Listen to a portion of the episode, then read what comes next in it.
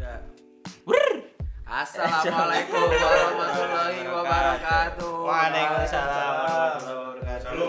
Kembali Ya. lagi ke podcast kelas pengganti. Ah, jangan gitu template banget. Jeng, Gini ya. gonceng, gonceng, Sa- gonceng. Ya, ya, ya. Selamat datang di silent kelas pengganti. Silent Bang Suri. Iya bang. Iya, Hari lagi. Udah enggak usah, enggak usah ngulang, enggak usah ngulang ah. Cukup kuliah aja yang ngulang. Jangan dong. Ya, eh, selamat datang di kelas pengganti. Setengah jam, setengah jam podcast ini kalian dengarkan bisa menggantikan 2 sampai 3 SKS kalian. Iu. Kuliah tidak perlu jalan-jalan lagi ke kampus ya. Eh, tidak perlu, hanya cukup mendengarkan kelas pengganti. Tidak ada artinya ini. Dan malam ini eh, kita kedatangan dua, tamu spesial ya. spesial ya. Yang kan? Siapa tuh? Siapa tuh? Yang pertama udah pernah ngisi di sini ya membahas fetis di mana ada yang ngira pas dengerin itu nonton bokep ya. iya, benar. Aneh banget. Parah banget. Terus Fetis itu siapa? Anggit. Akbar. Di sebelah kanan kita. Iya, Anggit Akbar yang namanya dijelek-jelekan karena pesantren ya. Terus Iya. ada ini nih, ini yang baru nih, Bis. Kenalin dulu yang kenalin dulu. Nah, ini Serem banget. Pakai ini, ini pakai inisial gitu ya. Eh, apa sih? Biar itu ya, biar keamanan itu ya. Iya. Apa? Takutnya kedengeran nih sama sama ini. Yang lucu banget ya. Takut nggak lucu gua. Takut gak lucu. Takut takutnya kedengeran sama orang-orang pemerintahan Iya. kan tiba-tiba kontrakan digerebek kita nggak tahu nih Ah. makanya kontrakan sengaja kita agak dalam Ih. Hmm, biar polisi ya capek dulu kan Nyari kan. udah mah jalannya jelek Iya. kita kedatangan Januar Pratama wih. Tangan. Halo saudara-saudaraku. Januar, Apa? Januar Pratama kan bener Iya. kenapa sedih gitu Baca itu latar belakang, latar belakang Biasa? Latar belakang. Latar belakang Latar gimana? belakang. dia ini adalah salah satu aktivis feminisme Ih. eh bukan apa coba lu ini dong Cuma orang biasa. Wih, sama hanya mahasiswa biasa yang haus akan ilmu ya. Ih. Nah, jadi hari ini kita bakal bahas apa, Bis? Sampai ngundang dua narasumber nih. Iya, karena kita ngundang narasumber berat kan. Iya. Wih, kita akan nge-review makanan. Oh. Agak agak kita akan membahas Kamu aja lah. kita akan membahas Men- perkabinetan Ih, menyinggung-nyinggung pemerintah duniawi. ya. Pemerintah kan. Ya, Jadi sebagaimana yang kita tahu kemarin Bapak Jokowi sudah dilantik ya. Sudah pada dilantik. tanggal 20 Oktober dan Puji tanggal. Apresiasi dulu dong, apresiasi. Apresiasi. apresiasi. Jadi 2019 gak jadi ganti presiden ya. Nggak jadi. Ya, terus tanggal 22-nya itu udah dilantik juga menteri-menterinya nih. Menteri-menterinya benar. Dan eh, menariknya banyak banget hal-hal yang menjadi kontroversi gitu ketika Ah. kabinet diresmikan oleh Jokowi Hmm. bahkan sampai ah Nadiem Makarim dijadiin meme memes gitu kan Meme. Iya, Meme. ya, memes Meme, meme. Kan, kan, kan. ya enggak dong maksudnya ya Oke. Jadi ini sekarang kayak nah, pronunciation aja lu komen Ya udah. Ya udah. Terus ada itu kan, ada dipanggil lagi. Yang berawal dari oposisi tiba-tiba jadi koalisi. ah ah. Itu. Nggak ada oposisi. Jadi kita pengen ngebahas itu nih.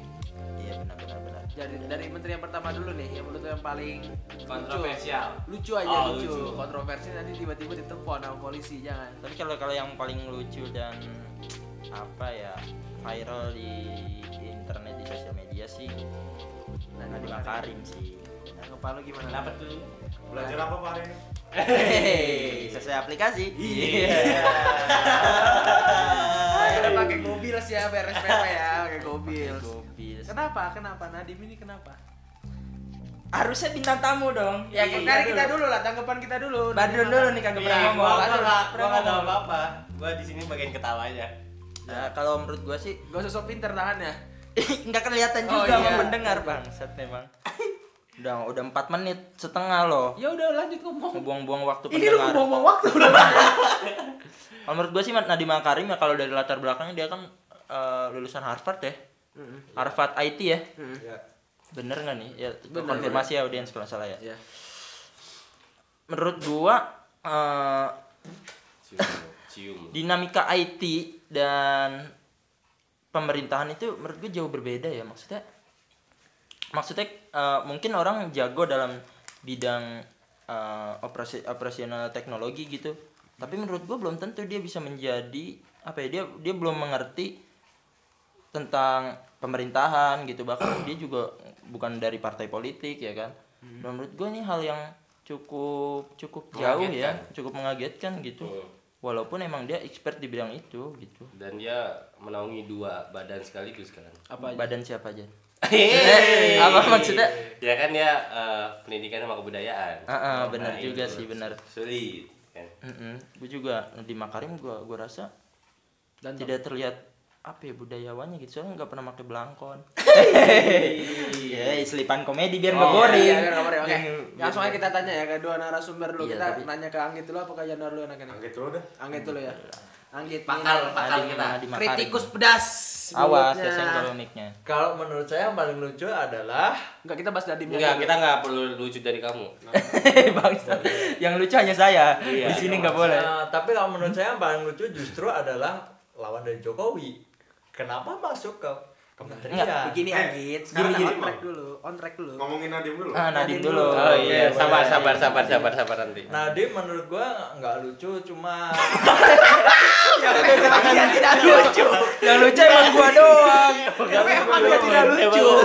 cuma konyol itu loh. Kenapa konyolnya? Kenapa lu bisa bilang dia konyol? Eh, itu kan sebenarnya kalau dilihat dari sisi kepenguasaan itu kan penguasaan oligarki. Kenapa Nadim naik, orang-orang kayak gitu naik gitu kan? Nah, Untuk menyelamatkan apa? Untuk memperkuat apa? Untuk melegitimasi apa gitu kan? oke oke. Nadim seorang apa? Kekayaan dia berapa? Lingkar dia kayak apa?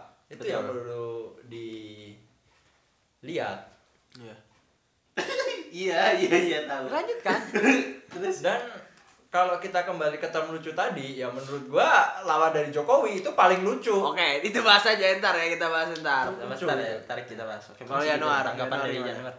Nadim Makarim. Ya kalau gue sih nggak mau kritik banyak-banyak ya, soalnya gue tiap hari pakai Gojek. Udah kasih io-nya dia. Takut di band gue. Ak- nama akun lo apa nama akun lo?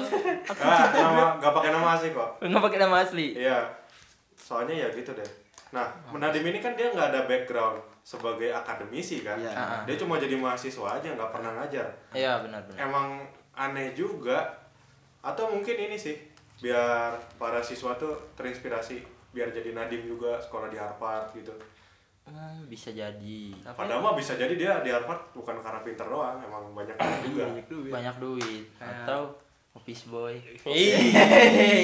Nyambi bisa. Tapi nggak- tuh juga kantin. Kemarin tuh kan gue lihat ya Jokowi itu bilang eh, tugas utama Nadiem itu nanti biar anak-anak yang lulus kuliah kerja itu nanti dia siap buat ke ngerja gitu loh Jadi kerja. driver online. Enggak gitu bangsa. Dia nggak- Kenapa driver online? Dia Maksudnya, ingin menyambungkan siap lah. pendidikan dengan peluang pelapor- kerja, iya, peluang di kerja. sana.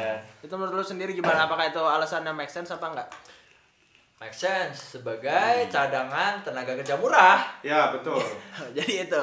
Iyalah kalau orientasi sekolah itu adalah untuk kerja, Ah, ada kecenderungan untuk ya murah kayaknya. Kenapa pelan? Jadi kalau- Apalagi pemiliknya ah, Nadim ada pemiliknya Gojek. Meskipun udah secara formalitas sudah lepas. Iya. Apakah keterikatan dengan bekas perusahaan akan hilang Iya, kalau iya, begitu? makanya. Tidak mungkin. Mungkin justru Gojek akan semakin besar Jadi kita mulai dan sekarang pakai terbuka Grab. jalannya. Grab aja berarti. Enggak, mulai sekarang opang aja lah. Jangan Iya. dong. Ojek pangkalan. Kasihan di Unpad memangkal. Oke, ini berarti Nadim Iya. nih. Oke, ya, bentar, gua ini pertanyaan. soalnya Nadim. Nih, pertanyaan nih. Nadim kira-kira berapa lama di kabinet Jokowi? Bertahan ya? Coba dari Anggi. Masih lama kali ya kan Jokowi bakal berkuasa terus. Iya. Iya, GBAN, GBAN. Gimana? Ya, kalau misalnya sesuai lima tahun, sesuai lima tahun. Dua semester lah ya. Empat semester lah. Empat ya. Semester berarti berapa tuh? Dua tahun ya? Dua tahun. Januari berapa prediksi ya? Hmm. Nadim. Full sih kayaknya. Dia butuh cuan juga kali dari Gojek. Pasti. Pasti. Pasti Jadi sih. Kalau prediksi lu, Drun, 2-0. Itu main bola. Oh, main bola. Tiga tahun gua. Tiga tahun. Kayak Bu Susi. Lu sendiri berapa Nadim? Kalau gua sampai selesai sih yakin. Selesai yakin. Sama berarti kayak Oke, gue. berarti ya udah gua hidup aja kayak lu. Kenapa lu? Nyontek. Next menteri. Ada Nadim nih ini yang lucunya tidak lucu-lucu amat. Ya, emang nggak lucu malah. Iya. Kedua siapa? dan ini loh cukup kontroversial Yasona Lauli Saya pamit, saya kembali. Oh, Itu kan dia. Iya kan bukan kamu kira kita ini tolol apa? Dia ngomong gitu. Izin Oh, dulu, iya, eh. izin izin. Oh, iya, ke mana? Jemput ibu negara. Iya. enak lu mah Ini nyebut Megawati. Pegawai partai ya. Lu ngejemput Iriana eh awas lu dicegat Janetes Gimana gimana Yasona? bahkan di bahkan dia justru sedang sedang mengalami ini ya isu pelanggaran ham ya Iya, emang aneh tuh orang kayak dia di periode pertama di akhir-akhir dia mundurin diri buat masuk DPR. DPR. hmm. Udah dilantik DPR, mundurin diri buat jadi Menteri. menteri lagi. iya pelin pelan banget ya Ya, Tapi sereman Yasona jadi menteri apa jadi anggota DPR menurut lu? ya serem jadi menteri lah. Jadi DPR kan dia cuma sebutir upil dari Iya. banyak bangsa. Eh salah. Hey, nanti Anggit nanti pakai pakai tip gitu ya. Anggit yang tidak Ya. peduli dengan moralitas. Menurut gua Yasona adalah bentuk kekonyolan kedua setelah Nadim. konyol nih konyol konyol. Gimana? Enggak enggak lucu. Tapi konyol itu loh. Kenapa konyolnya? Karena lihatlah pernyataan dia tentang Papua, Ya. jenisnya masih dong diangkat. Ini negara apaan gitu loh. Dengan berbagai kasus yang lagi dia alami, masih wae di pemerintahan kan konyol itu. Konyol konyol. Jokowi bilang dia mau reformasi hukum tuh sebetulnya BS ya, apalagi dengan diangkatnya Yasona Lawli lagi. Jelas itu mah. Yasona, Yasona. Jangan gitu loh. Kenapa emang? Anak yang ngekos di depan. Oh.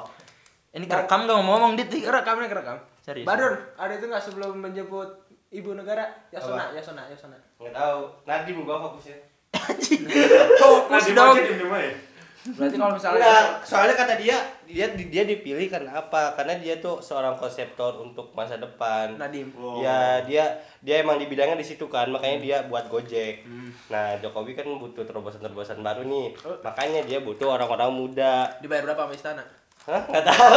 Emang gitu dia statementnya di Kompas TV. Kayaknya nggak digaji dah. Kayak recehan doang kali gajinya. Tapi buzzer DKI satu miliar seorang ya. Kenapa buzzer DKI Bang Sui? Oh iya maaf. Aneh banget lu. Nah, On track dong. Yasona gimana Nah, Yasona gimana? Lu tadi udah belum? Ya udah gitu aja. Emang udah pasrah aja kalau orang Yasona. Sumpah arogan banget. Hah? Nomor Iya sih, rekening. benar-benar. Ini nanti gue Ah, arogansinya dilihat di. ILC ya. Iya. Dia dia lebih nggak lucu dari Nadim sih. Iya benar. Susah ya nyari orang lucu ya. Susah. Nih, berarti Yasona berarti kan tadi Kak Nadim udah diprediksi berapa lama? Yasona berapa lama? Abadi juga. Selama rezim ini abadi, abadi. Yasona abadi. Januar Ngikut dah. abadi lu. Bis. Belum lah barangkali Yasona gabung 212. Ih, gak mungkin dong. Gak mungkin. Iya, Berarti Yasona gak lucu-lucu amat juga. Lucu-lucu Nah. amat sih. Berarti next Tirto Karnavian. Kok Tirto sih anjing? Kenapa Tito, Tirto? Tito Bang Tirto Tito ID. Karnavian. Tito Karnavian sempat kena kasus yang KPK ya. Iya, buku merah. buku merah. Ya, buku merah. benar. Terus tiba-tiba dia jadi Mendagri, bis. Gimana kalau tanggapan lu sendiri? Mendagri jabatan yang lumayan beresiko untuk negara ini. Bung. Gimana? Ya kalau menurut gua sih Gitu. dim, dim dulu. Iya udah gimana? Kalau menurut gua nih eh Tito kan udah ibaratnya sudah membuat koreng gitu ya di di muka pemerintahan. Koreng. Bisa semuanya. Iya. Belum dulu. Menurut koreng. Dan menurut gua solusinya itu ada dua kalau lu punya koreng misalkan di kaki. Lu harus nyembuhin itu tapi lama Hmm. atau bisa langsung lu kasih hansaplas. Jadi korengnya nggak kelihatan. Nah, menurut gua di sini dia sedang melakukan tindakan yang kedua tadi gitu. Nah, menurut gua fair-fair aja biar tertutup gitu. Biar Iya, iya. fair-fair aja gitu. Mungkin itu salah satu cara biar justru kalau boroknya ketahuan mungkin orang lebih tahu lagi gitu ternyata boroknya nggak cuma di situ banyak gitu. Banyak Di tempat- ya. Nah, mungkin karena itu ditutupin. Menurut gue sih fair-fair aja ya sebagai seseorang antagonis. Tingkat kelucuannya gimana? Tirto. Eh, Tirto mulu anjing Tito. Kelucuannya mungkin ya Dia diem-diem mulu dah. diem diem mulu sih bener.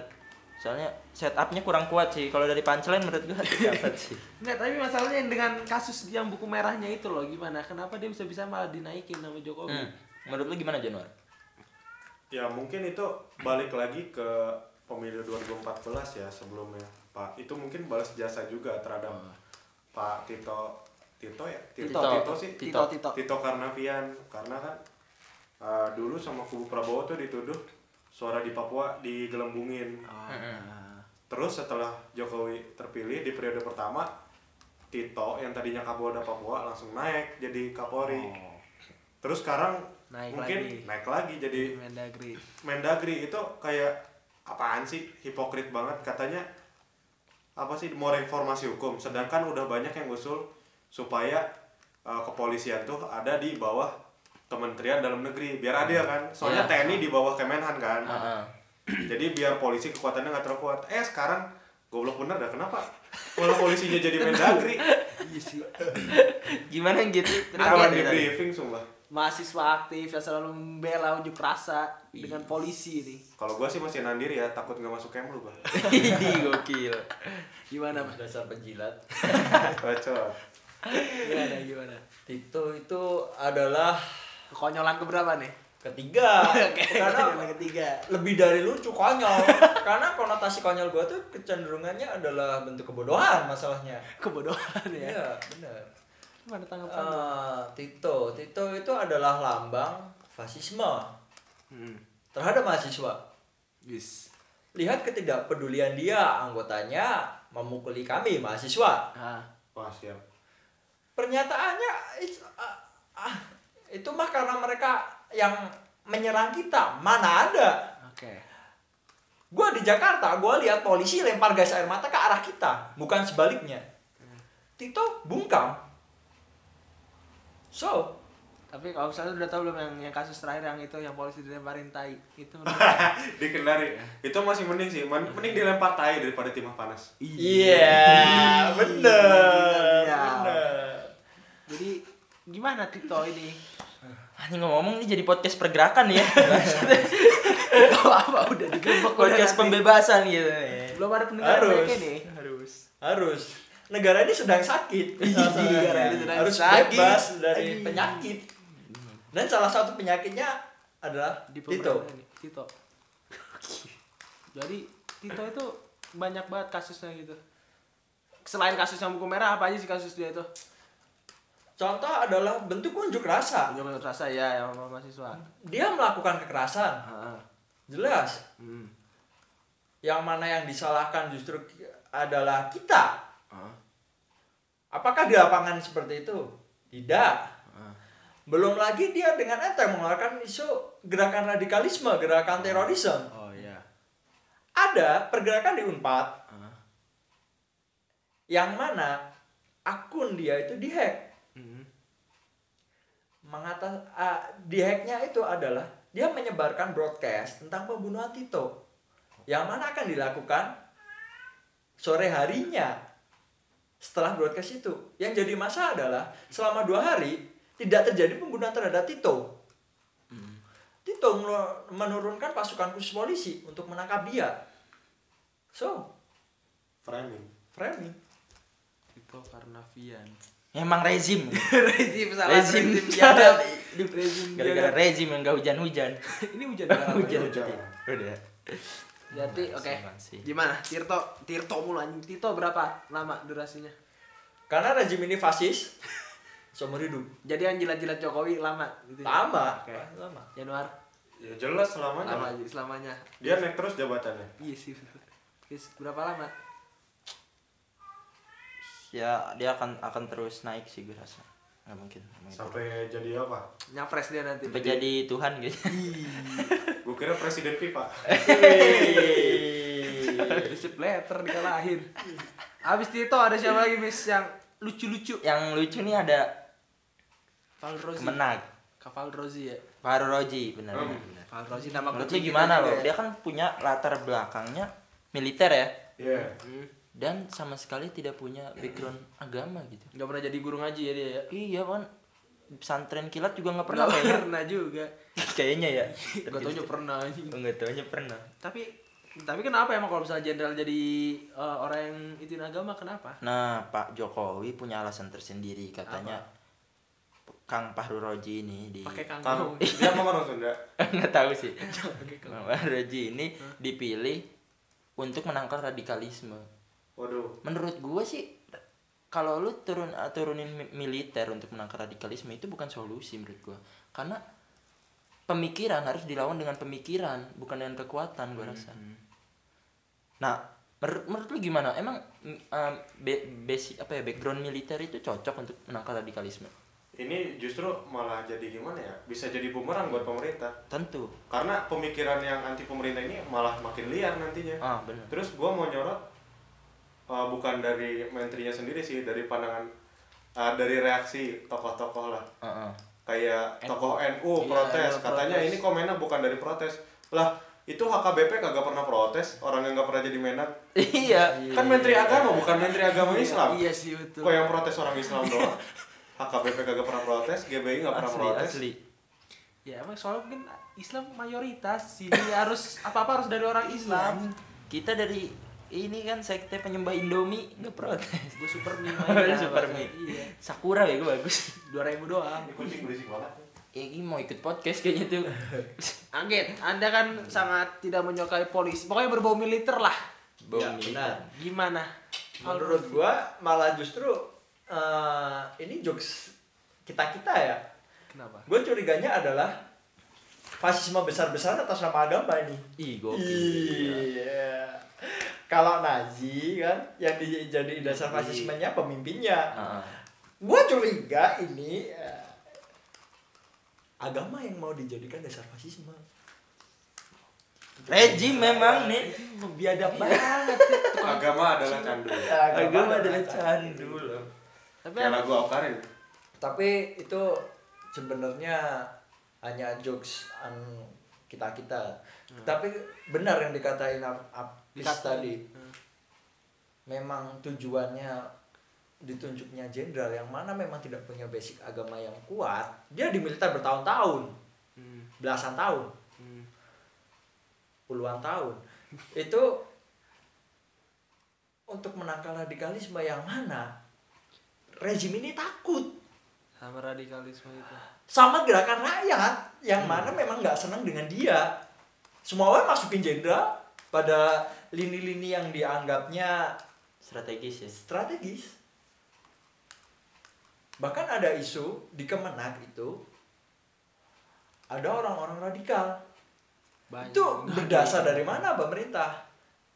Itu untuk menghalangi menghancurkan lawan politiknya atau apa itu kan turunlah Ya, itu kan biasanya orang jenderal. yang itu Jokowi kan biasanya yang yang muslim muslim kuat kan dibilangnya radikal radikal gitu kan. Mm-mm. Apa itu cara Jokowi berarti bis buat ngepres biar itu hilang lah lawan-lawan politiknya. Gimana jawab coba? Emang ada lawan politiknya perasaan oh, PKS iya doang sudah dah. tidak ada ya. PKS doang PKS doang. tidak didengar juga Makanya sekarang lu kritik pemerintah siap-siap aja dikatain PKS. kena tuh radikalisme Ya berarti. Paul Rozi tingkat kelucuannya Baru Roji Orang militer emang ada yang lucu. konyol mereka tuh jangan gitu kata kita di ini iya tiba-tiba digedor Pak maaf Pak. mohon maaf Iya, nih bahwa maaf, pemiliter Pak. kita bukan Ampun. dicaringin garden blok D8 bukan itu pagernya hitam ya Bukan, nggak bukan. mungkin berapa tahun Paul Rozi karena rezim ini fasis Selamanya hidup. Seumur umur hidup juga Jendor seumur hidup juga. Sama dah. bis gue agak kreatif dikit ya. Nggak seumur hidup sih gue selamanya. Gimana? Berapa lama? Sampai dia mati sih. Oh iya. bener juga bener. Bener sih. Bener-bener. lu lu. Kalau misalnya gue ya gue kasih itulah. Kayak kemenak kemenak sebelumnya kan lama kan bertahannya. Hmm. berarti ya udah sampai habis periode juga gitu aja. Ma Maruf Amin ya kemenak aja. Kenapa jadi wakil? Abis itu siapa lagi bis menteri yang lucu. Yang paling lucu nih terakhir lah nih. masih ada Paling kan? paling lucu menurut gua Wiranto sih karena dia nggak jadi menteri lagi. eh dibunuh sama Anbu. Tapi penggantinya lebih lucu. Ah, suka sama Anbu dia tiba-tiba. Power. Ayo. gila lu. Sebutkan penggantinya.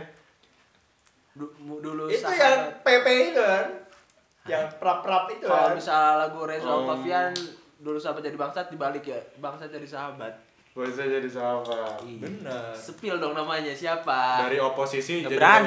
bagi-bagi Aduh, spill dong. Kenapa? Karena dia pegang angkatan ya. Bukan, karena bokap gue dukung dia. Aduh, Udah- gua juga. Udah gue berhenti uang jajan gue nih.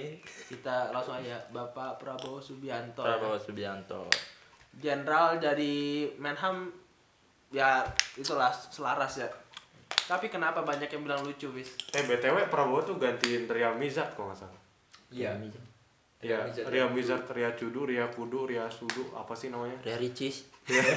Bukan. Udah pamit ya. Udah pamit. Ya, Gimana Prabowo? Bapak Prabowo. ah udah nggak mau komen lah, nyesel gue. Ada orang yang tersakiti. Tersakit. Itu kan tugas kita golput sebenarnya. Ya. Eh, ntar gua kena pasal mengajarkan golput dihukum. Enggak, enggak, enggak apa-apa. Kecuali kita nyuap, ngasih duit. Hmm, Baru kena tuh. atau memaksa. Mau memaksa. Ya gini. Lanjut, Prabs, kenapa Prabs? Alasan kenapa menurut lo apa alasan Jokowi milih Prabowo jadi Menham itu kenapa? Apa Ka- alasan? karena gini cuy, gue sebagai orang yang pro pemerintah ya. Jilat kenyang kenyang. ya Penjilat tingkat dua. Mau jabatan apa? Mana?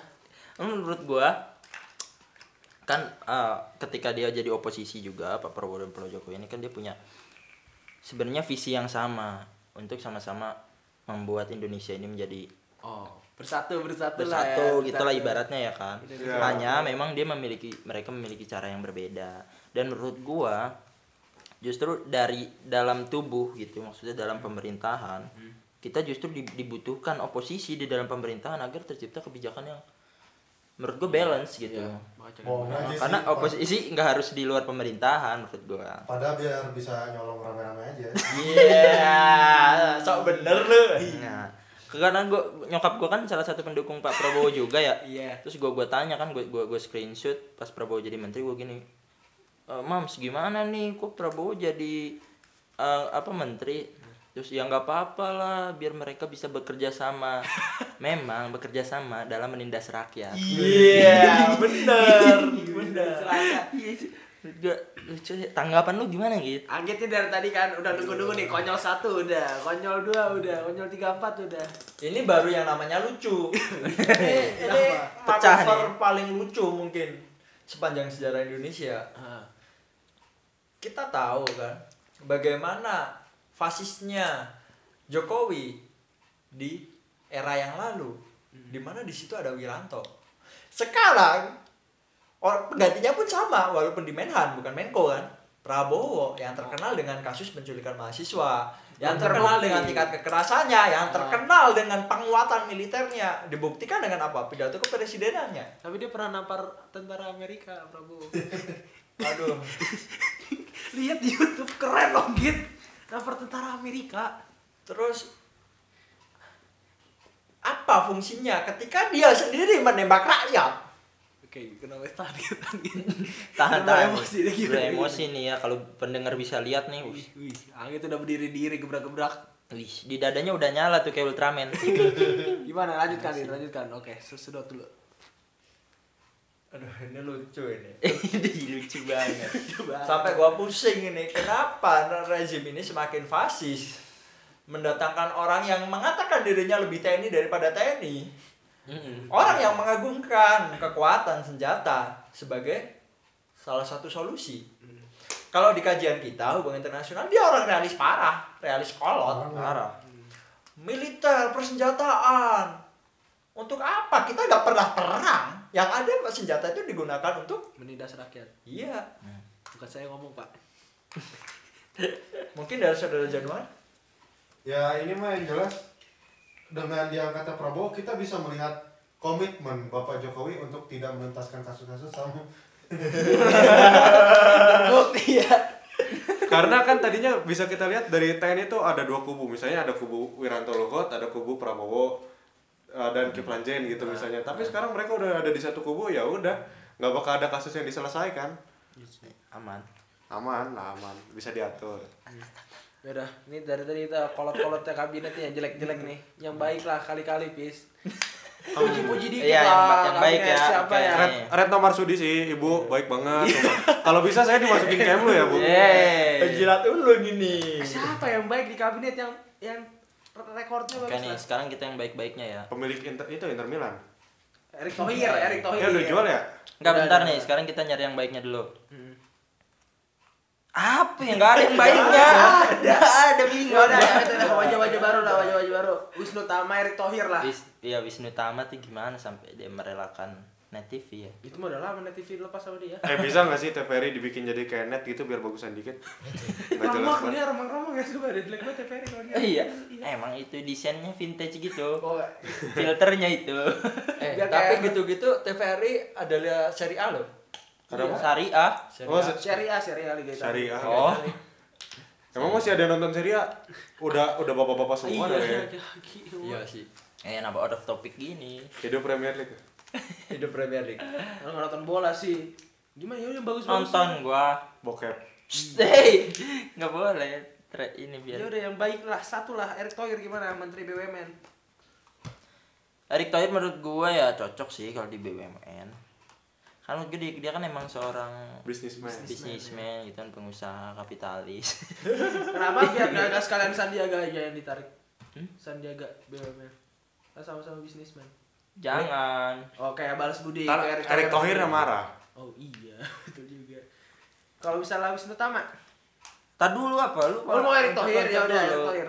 Erick Thohir menurut gua cocok sih dia karena emang backgroundnya bisnismen tapi Tapi apa? Pasti ini dua hal yang berbeda tuh yang dijalankan karena BUMN adalah salah satu bentuk sosialis bentuk sosialisme Memberikan pelayanan. bukan maksudnya eh, apa yang udah udah di yang didapat dari BUMN ini kan kembali kepada rakyat gitu Tapi kan sekarang udah privatisasi boy. ya ya tap, tapi kan maksudnya tetap aja jatuhnya ke pembelajaran negara kan Iya. jatuhnya kan menurut gua Telkomsel aja mahal banget anjing. 10 giga 100 ribu bis. Lu Excel sih. eh gua nggak suka produk lokal Udah gitu udah ngedengar kan kabar katanya BUMN tuh mau dibikin super holding. Jadi sem- seluruh perusahaan BUMN tuh bakal ada di bawah satu perusahaan. Perusahaan super holding Bu- BUMN. hmm. Nah makanya mungkin Erick Thohir yang bisnismen berpengalaman ini disuruh ngehandle itu. iya benar Just. Mampu ya kita semakin dicekek sih Iya. makin dicekek kita dit Iya. gimana nih bapak lu PNS Bangsa dia ngomong Ntar dicari. Bapak gua buzzer loh. Jokowi Oh, buzzer ya? Iya. Kayak semakin Untung bapak gua tukang konveksi. bapak lu apa? kapitalis lokal Kalau tes. kapitalis lokal Bapak lo, bapak lo. Bapak lu apa gitu? Udah meninggal. Innalillahi. Ini maaf maaf lu parah lu saya dulunya apa buru tani Oh enggak, dosen. oh dosen Oh, di mana? Gokil sih PGRI Yogyakarta. Keren keren. soalnya gue lihat dia terlalu aware banget ya sama buru tani ya eh, ah, Radit Radit ah Kita jatuh ya, cariin gue bokap lu dari buru tani juga Udah jadi lanjutin. Wisnu Tama gimana? Wisnu Tama. Git, gimana gitu sentama gitu Kalau membahas soal Erick Thohir, Wisnu Tama dan para pengusaha, itu adalah bentuk oligarki kepenguasaan. Mereka kong kali kong. Anggit ini bencinya luar biasa ya. tidak ada kebaikan dalam dirinya Ya, Erick Thohir itu pada kampanyenya Jokowi dia itu sebagai apa? Jadi ketuanya kan ketua tim. Dia dia dapat kursi BUMN, kursi strategis untuk apa? BUMN penguasa hal-hal privasi negara untuk urusan sumber daya. Walaupun 50 cuma 51 persen, 49-nya bisa diswastakan. iya Industri penting, PTPN, KAI, PLN, sejenisnya dikuasain oleh orang yang dekat dengan investor luar, dekat dengan orang-orang luar. Kemungkinan besar nggak lama dari ini akan ada kebijakan kontroversial sih menurut gua. Pasti. Wisnu Tama sebagai Bisnismen juga iya. Backcraft ya kalau nggak salah. Iya dia backcraft. itu bukan backcraft Tapi industri-industri gitu Iya. kan, yang kreatif industri Industri- kreatif. ekonomi kreatif Heeh. di sana dikuasain lagi oleh orang-orang yang memang memiliki kapital besar, pemilik perusahaan besar. Jadi bentuk dari oligarkinya kan terlihat kepenguasaan oleh kaum-kaum yang takut bisnisnya hancur. Berarti udah gak ada harapan lah Indonesia ini ya. nggak ada Nggak ada. Udah lah. Eh, tapi Sebenarnya ada suatu- boleh, boleh pesimis. Ada suatu solusi sebenarnya kalau kata gua. Nu- Ki- Kilafah. Hati-hati. Kilafah. Dewa batas ini Kemenaknya Hati-hati. Jenderal, Iya, hati-hati. Mohon maaf Pak bercanda Pak. Pak Doroji, Raditya Rijal. Untungnya kita masih muda ya paling ya 10-20 tahun lagi udah pada mati tuh orang Eh, eh. Bukan saya enggak. Menarik. nih cuma pengen mengutip dari tahu kan aktivis Saud Situmorang bukan yang KPK Oh, ya. dia bilang NKRI itu NKRI itu bukan negara kesatuan Republik Indonesia tapi negara koruptor Republik Investasi Wih. karena sekarang presiden tuh bukan ngomongin tentang rakyat rakyat rakyat tapi investasi investasi investasi Oh iya. Satu lagi, pembangunan. Hmm, pembangunan untuk siapa untuk investor Investor, jelas. Ingat Pak, apa ya? Maksudnya kesejahteraan kita tidak hanya dilihat dari pertumbuhan ekonomi, pertumbuhan Betul. GDP, benar enggak? Kita justru nenek nenek apa ya nenek moyang kita Sorong dulu, iya justru tidak ada dia nggak ngerti yang namanya GDP GDP tapi hidup mereka bahagia gitu. nggak ada yang kurus krempeng kayaknya tuh Kenapa? Oh, makanya dia melawan pemerintahan. Iya, Korban, victims. Atau karena gue kurus, karena memperjuangkan hmm. agar gue gemuk. Makanya gue melawan pemerintah Iya, yang iya, telah membuat gue kurus. Masuk pemerintah aja kamu gemuk Ini berarti gua anaknya pemerintah banget ya. Lo ada pemerintah banget nih. Iya, PNS. PNS emang bang. Ya udah, berarti closing statement Closing statement. dari Anggit dulu lah. Gimana? Semoga Indonesia selamat. oke ya Januar? Pak mohon maaf ya Pak yang tadi bercanda doang Bercanda. Kebutuhan konten aja ya. udah itu. Closing ya Pak statement. saya harus saya, saya harus jadi PNS Pak biar jadi menantu idaman gitu Pak tolong banget ini Pak please Penjilat dulu nih. Abis. Closing statement ini biasa puitis-puitis gini nih. Enggak, enggak dong. Gimana? Ya kita sih berterima kasih sama pemerintah udah Amin. mengutamakan pembangunan, Iya investor karena itu juga salah satu yang memudahkan gue dapat aliran uang jajan gitu. Karena bokap gue sangat terbantu. Terima Iya. kasih pak jokowi. Saya di sini melawan rezim biar Tapi- terlihat baik. Iya. ya daripada saya nggak makan. Biar edgy aja gua. Biar aja sih menurut gue sih. Menurut anak PNS gimana nih? Ya saya terbantu banget sih kalau misalnya gitu. Kan PNS kan buruh negara kan. buruh negara betul betul Ya udah kalau misalnya pemerintahnya dia nggak menguntungkan buat pemerintah ya udah bapak saya juga bahagia. Itu aja. Saya uang jajan naik. Anggit masih tetap dengan semoga negeri ini baik-baik saja. Masih Hidup petani, hidup buruh, hidup buruh. hidup mahasiswa. Itu saja hidup mungkin. kapitalis yes. Jangan tadi udah lu puji-puji pemerintahnya, nggak usah hidup kapitalis.